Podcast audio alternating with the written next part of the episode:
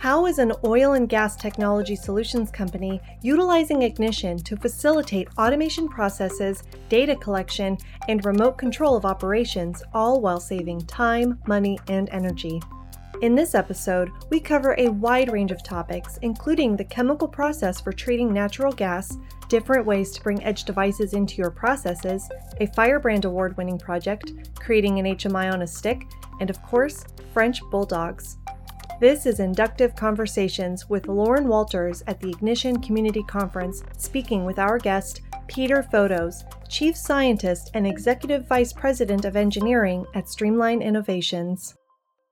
Hello and welcome to Inductive Conversations. I'm Lauren Walters, and today we're at ICC 2019, sitting down to talk with Peter Photos from Streamline Innovations. Peter, thanks for joining us today. Thanks for having me. How has the conference been for you so far? I've been so impressed with the quality of the talks and the quality of the people that have shown up. This has been a really incredibly great conference, a lot of fun. Ignition really seems to care and really done a great job in making everyone really feel at home at this conference. Well, that's always nice to hear. I hear your presentation was a big hit as well. And I'm curious if you could tell us first a little bit about your role at Streamline, and then we'll move into some other topics like how you discovered Ignition and also the project that won a Firebrand Award this year. So Streamline is a gas processing company. We actually build our own units. We design, build, and operate these units. And typically what we do is we remove hydrogen sulfide. Let me give a quick background to what hydrogen sulfide is. It's a toxic gas that appears in almost every well in Texas and much of North America. Obviously, when you open up your stovetop to cook, you do not want this toxic gas coming in. And so it needs to be removed before it actually gets sold to the pipeline to make it downstream. We have developed a chemical where literally you just take the gas and bubble it through that liquid, and that strips out the H2S. The challenge we have at Streamline is trying to bring this chemical reaction to a prepackaged autonomous unit that you can drop into anywhere in South or West Texas or anywhere in the world and be able to operate that unit. This process wasn't commercialized in the past because it needed someone to sit there and make sure these chemical reactions went to just the right spot and then stopped the reaction or was able to tweak things in real time. But in order for us to make this project and this company, in fact, commercial, we needed to be able to automate everything and make it autonomous, make it remotely accessible, and not be able to worry about whether or not we're messing up our chemistry or we're being inefficient in our reaction, because that's money and that's our survival. It is a chemical process, and so it needs to be very tightly controlled. If you overcook the chemistry, you lose money, and if you don't cook the chemistry enough, you release H2S. So it's really about exquisitely tight chemical control over a process, and we need to do that in little tiny boxes, or I say little, the size of a parking spot. We need to put them into remote locations, and we need to do it relatively cheaply. So we developed this product, and we were not able to really get this started until Ignition stepped in and helped us do it. And what's your role within Streamline Innovation? I am the Chief Scientist and Executive Vice President of Engineering. So I'm in charge of both the R&D as well as manufacturing and building these things. That's really interesting. How do you balance both the science and kind of this R&D side of things? It's tough. Some days I'm the R&D scientist and I'm the geek in the lab, and some days I am the engineer out in the field with a hard hat, directing people and walking around with the cranes and the people and the welders and all that. And you just got to do them both. Okay, very cool. And I know that you have been using Ignition for a little bit for this process, but how did you first come across Ignition? We actually tried to build our own version of it.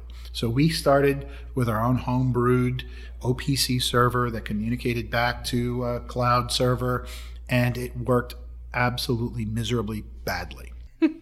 So we needed to we looked around. It had no authentication, it had no security, it didn't work.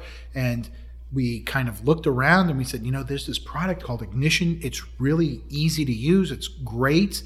And not only that, it's a free trial. So let's do it. And I love the 2-hour free trial because we could just test something out and we can see if it worked. And right off the bat, we immediately got bi-directional control. We immediately got to see what was going on in the field. And I will never forget the time, the first time we had bi-directional control.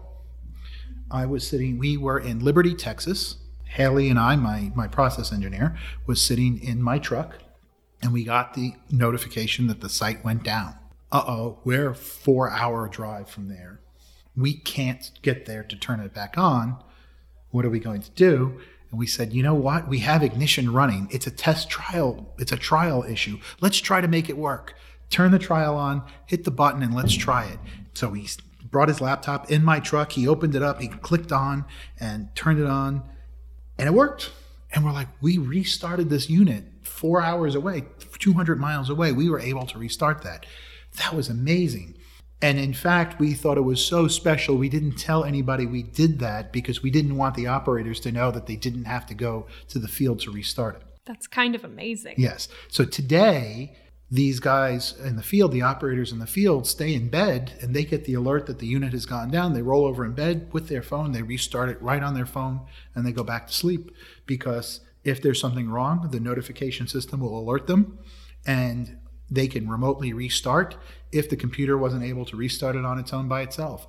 So Ignition was able to save us hundreds of man hours in terms of labor, traveling to site, trips at 2 a.m. Almost all of that has been eliminated because of Ignition. That's really neat to hear. Now, you guys did win a Firebrand Award. Yes, we did. And you also presented today at ICC. Your presentation was called Edge of Glory, reference to a Lady Gaga song. Of course. I am guessing that brings Ignition Edge into the picture. Can you tell us a little bit about what that presentation was about? Sure. So there are a lot of different ways to bring edge devices to your processes. And what I talked about was how you bring edge devices to processes. So in the case of our units, we have small units which cost, yes, in the oil and gas industry, this may sound small, $1 million. That means we only have a small budget, $10,000, for controls and automation. By the time you spend the money on the instruments, you don't have a lot of money for edge computing. You don't have a lot of money for fancy programming. And as you get to bigger units, you have a little bit more money. And as you get to very large units, you have a little bit more money, but there's still always how much money do you spend and how do you pick the right hardware to help you bring edge computing and get the most out of your edge computing systems. So we looked at a couple of different of our projects, our big projects, which we have a nice, juicy budget. We can buy an expensive piece of hardware to do the computing and we could do some more calculations. But in our smaller units, we don't have as much money. So we need to be very selective about the hardware we buy, but also what calculations we do, because I may need to do some calculations locally because I don't need them to be done quickly. But some of the more sophisticated ones like machine learning or tuning of PNIDs, I don't need to do them on the edge. I can send them out to the cloud. So if I take the critical calculations that need to be done and put them on the edge and I run them in Ignition Edge, I am utilizing that hardware to its maximum capabilities. As I move to the cloud, I have more computing space. I don't need to be so time critical about my calculations. I could do more sophisticated things and we could develop that. And then even the next layer up would be the supercomputer or the super brain in the cloud that I could send that data all the way up to the top. But I could do that at my leisure because those calculations take weeks or months to do. And so I don't need to worry about doing that right away. And the transfer flow of information is a little bit slower. So I have in the field critical calculations that are done on the edge device. I have in the cloud, I have this meso section where I'm gathering all the data and calculations that are done on a day-to-day basis. And then a giant brain in the sky where I'm doing calculations over weeks and months. Sounds like that can be applied across a lot of industries, not just in the space that you guys are in. Exactly. So we actually envision this, and the way we presented this is a recipe on how to put these things together. So if you have a system that is a small system and you only have a few $1,000s to spend on your automation budget, well, you go down this road with an edge computer that's appropriately sized and you do the right IOs and you put everything together correctly, then you can start to make things that you never thought capable to make smart, smart. How do we do that? With Ignition. Ignition gives you the tools to transfer of information easily. Companies like Moxa and Stratus have these boxes that are really great that allow you to pull in data through Ignition and do some side work in Python. And then cloud services that are out there, AWS or DigitalOcean, that you can send the data to and then do those calculations up in the cloud. That methodology is industry agnostic. You could do this with any piece of equipment, and as long as you know your budget and how much you can spend, you may have the budget to spend a $10,000, say, Stratus computer, which is a great machine, but that's a big chunk of your budget. But if you can't afford that, you can go to a $2,000 Moxa machine or an Epic Groove machine, which is about that same price, and you can get some great quality intelligence to your system, whether you're doing oil and gas or you're doing milk production, or you're doing agriculture, or you're doing manufacturing, any of these industries, you could still use the same methodology.